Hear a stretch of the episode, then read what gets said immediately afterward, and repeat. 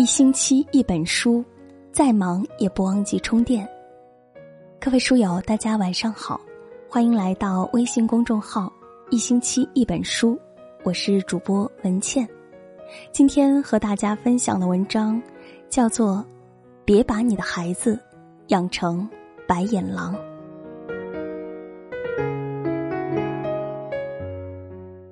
前段时间和朋友聊天。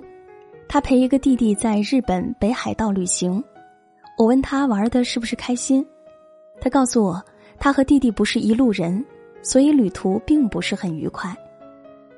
他细细跟我讲到，弟弟缠着爸妈要去日本玩，他妈不放心，便邀请我朋友跟着弟弟过去。他弟弟家境不算富裕，刚上大学，也没有能力自己赚钱。却有着挥金如土的本事。就拿一件小事来讲吧，日本物价很贵，一片哈密瓜要三十元人民币左右。朋友问我：“你能够认同自己还不能挣钱，家里也不是很有钱，眼都不眨的，只是因为口渴了不肯买水，却一口气吃了三片哈密瓜的小孩吗？”这孩子。让我想到一句印象很深刻的话：“父母尚在苟且，你却在炫耀诗和远方。”我另外一个朋友，家庭条件很一般，却把日子过得很高级。他嫌单位盒饭难吃，每天中午出去下馆子，下午必定订一杯十几块钱的奶茶外送。和他一起出去逛街，他总会拉着我吃人气很高。价格也很昂贵的餐厅，和他旅游，他对景区里各式物价虚高的食物和纪念品，向来都是潇洒的买买买，花钱如流水。臭豆腐不算好吃，他尝了一块吐出来，嫌恶的皱皱眉扔了。我都不敢劝他花钱别太大手大脚，每次试图奉劝他，他都不服气的斜眯着眼，搬出他的那两句名言。理直气壮的开枪，第一句，女孩子要富养；第二句，出来玩就一定要开心，别太在乎钱。似乎我要是劝他适当的节约，倒显得我太抠门太小气了。我本以为他必定家境殷实，直到有一次去他家里，他住在城郊的农民房里，老旧潮湿又窄又小。从一楼上二楼，要从一个很陡峭的楼梯爬上去。他奶奶穿着他高中时的校服外套，坐在家里捡菜。他问奶奶怎么不去打牌，老人家说道：“这两天输了几十块钱，今天不高兴去了。”我借用他们家的卫生间，奶奶不忘嘱咐我，要用桶里盛的洗过拖把的水冲，别按按钮，水一冲哗啦啦的浪费钱。正是这样节俭的老人，却把自己靠卖菜一块一块攒来的积蓄尽数交给孙女，任由孙女挥霍。中午和他爸爸妈妈一起吃饭，他爸表态，不指望他赚钱养家，他赚的那点工资给自己吃穿用度就好了。后来那位朋友约我假期一起去旅游，向我提起冬天上下班很冷，他准备买车。家里人也同意给他买，听到这些，我都只能笑笑，不知道该回应什么。有句笑话这样说：“我视金钱如粪土，爸妈视我如化粪池。”我们这一代不少人如此。前段时间网上讨论孩子究竟该穷养还是富养，提倡富养的人问：“男孩要穷养？”你孩子跟你多大仇啊？我也想问问那些拿着父母的血汗钱挥霍无度的子女，孩子要富养，你爸妈欠你多少钱啊？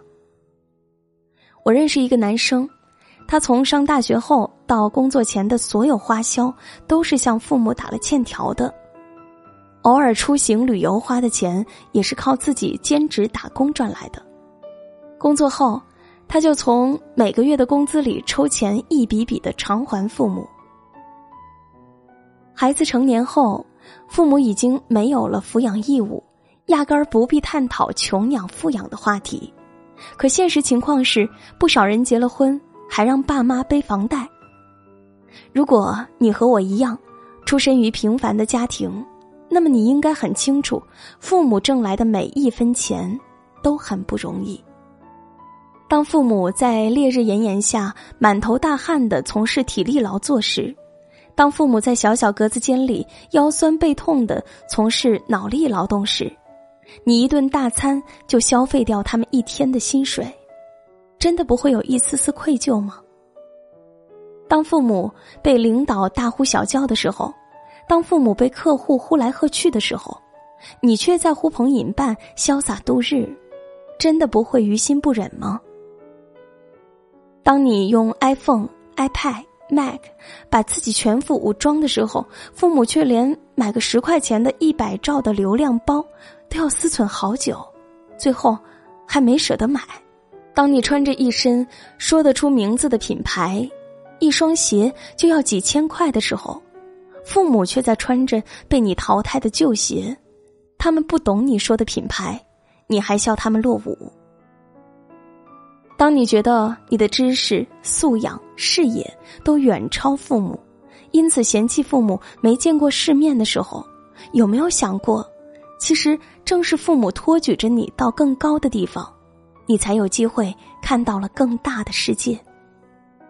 你活得青春无敌，你过得光鲜亮丽，却看不见你身后默默供养着你的父母，为了让你过上更好的生活，还在向这个世界低声下气。别在缺钱的时候才想起父母，他们不是 ATM，他们胸膛上有温度，他们心跳里有感情。爸妈爱我们，爱的不容易。在远方的，给母亲打个电话吧，跟妈妈说声感谢，不丢人；在身边的，记得回家吃饭。如果能买个小礼物，相信妈妈会逢人念叨好久好久。千万别忘了，也问父亲好。星期天的晚上，饭菜已经上桌，我呼唤女儿：“吃饭了。”等一下，他答。我先吃了，几分钟后，女儿走过来看了一眼桌子，问：“我的饭呢？”伴随着的是一副愤愤不满的神情。我心里一惊，他的表情，他的诘问，明明在告诉我：“你应该为我盛好饭的，为什么不给我盛饭呢？”七岁的他有一双好手，他明明可以自己盛饭，为什么觉得我理所当然？得为他盛饭呢，我立刻找了原因。虽然我一直警告自己不要替孩子做太多，让孩子学会为自己负责，但是我仍然和许多母亲一样，不知不觉替孩子做的多了点儿。以前我一直替他盛饭，以至于他认为盛饭这件事是妈妈应该为他做的，所以他不但不感激我一直以来替他盛饭。反而因为今天没有给他盛饭而不满起来。是啊，既然是妈妈应该做的，她怎么会感激呢？我意识到这是在助长女儿的受之无愧感。受之无愧是指某人觉得别人欠了他东西，或者认为别人必须给他特殊待遇。有这种倾向的人认为，应该给他想要的事物，别人给了他，觉得那是人家应该做的。他不知感恩，别人没有给，他就认为别人太不应该，于是就心生不满和怨恨。受之无愧感强烈的人，可能变成一只白眼狼。前不久在网络上看到的一个帖子，发帖人小 A，十岁时父母相继过世，年长他二十岁的姐姐将他抚养成人，并供他上了大学，后来他考上了公务员。姐姐在工厂上班，姐夫在学校门口摆一个小摊儿。现在姐姐退休了，退休金每月一千八百元。姐姐的儿子小 A 的外甥考上了外地某个大学的建筑专业，学费比本地大学其他专业贵。姐姐家收入锐减，开支突增，财务突然紧张起来。姐姐想让小 A 每个月给她一千元作为养老费，实际应该是补贴外甥上大学的生活费。小 A 不干，并劝说姐姐不让外甥读学费昂贵的建筑专业。姐姐一气之下扬言，小 A 不给抚养费就要将他告上法庭。小 A 问：“如果姐姐将他告上法庭，他需不需要承担抚养费？会不会对他的前途造成影响？”他特别强调，姐姐只是将他养活大，对他没有对外甥好。至于如何不好，他举例说，二零零三年上大学时，姐姐每个月仅仅给他三百元的生活费。言辞间很多对姐姐的不满，毫无感激之情。姐姐将他抚养成人，并送去上大学。小 A 本应该心怀感激、知恩图报，他却认为姐姐姐夫做的还不够。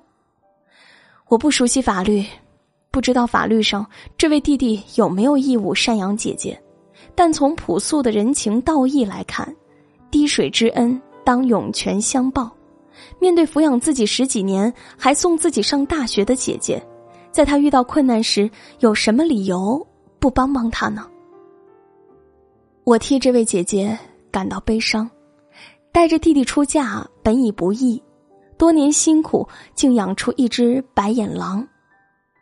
我可不想将女儿养成白眼狼，我养育她是我作为母亲的职责，不图她的回报。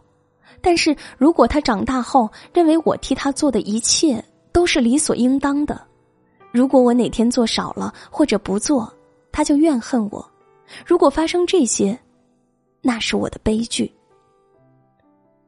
于是我告诉她：“妈妈刚才反思了一下，可能我以前一直替你盛饭，使你觉得为你盛饭是妈妈应该做的，你觉得这样很不好。”从今天开始，盛饭就是你自己的事，应该由你自己盛。从那以后，我更加警惕是否替他做了太多，经常提醒自己不要替他做他分内的事情，并将一些家务分配给他，让他承担起家庭一员的责任。在我们劳动的时候，邀请并要求他帮忙，让他体会我们劳动的辛苦，教导他表达感谢。如果他表示了感谢，他会得到更多；如果他没有感激之心，下次我不再替他做那件事。物质方面减少满足，让他懂得，并不是他想要任何东西都可以得到。我看到许多父母不知不觉中在培养着白眼狼，他们替孩子做的太多。上学或放学路上，大多数孩子的书包都是由父母背着，孩子心安理得，空着手走。衣来伸手，饭来张口，不用干家务，只要搞好学习，物质享受被过分满足。许多小学生有了自己的手机和电脑，这些都是在助长孩子的受之无愧感。今天他认为你应该为他背书包、买手机，明天他就会认为你应该为他找工作、买车子、买房子。如果某天你给不了他想要的，可能他就要心生怨恨了。教导孩子学会负责、懂得感恩，多么重要啊！一个懂得感恩的孩子，他会感激别人替他所做的，珍惜他得到的一切。觉得拥有眼前的一切既快乐又幸福。做父母的要谨记：如果你不想将孩子培养成白眼狼，那就千万不要替孩子做太多，不要助长孩子的受之无愧感，要去教导孩子懂得感恩。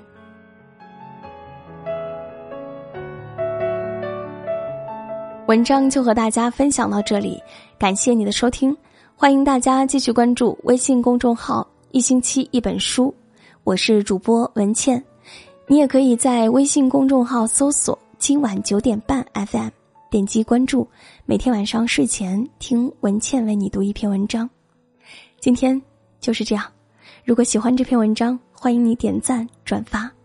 最后，文倩在小龙虾之乡湖北潜江，祝你晚安。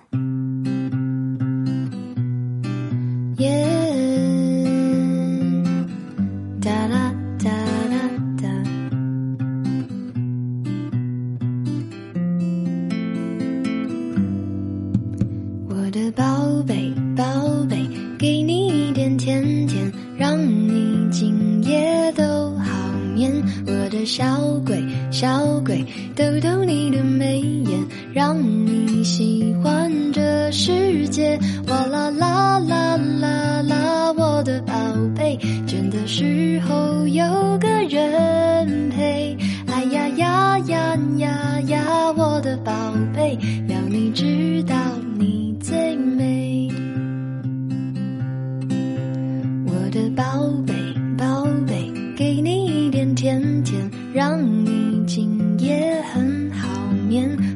小鬼，小鬼，捏捏你的小脸，让你喜欢整个明天。哇啦啦啦啦啦，我的宝贝，倦的时候有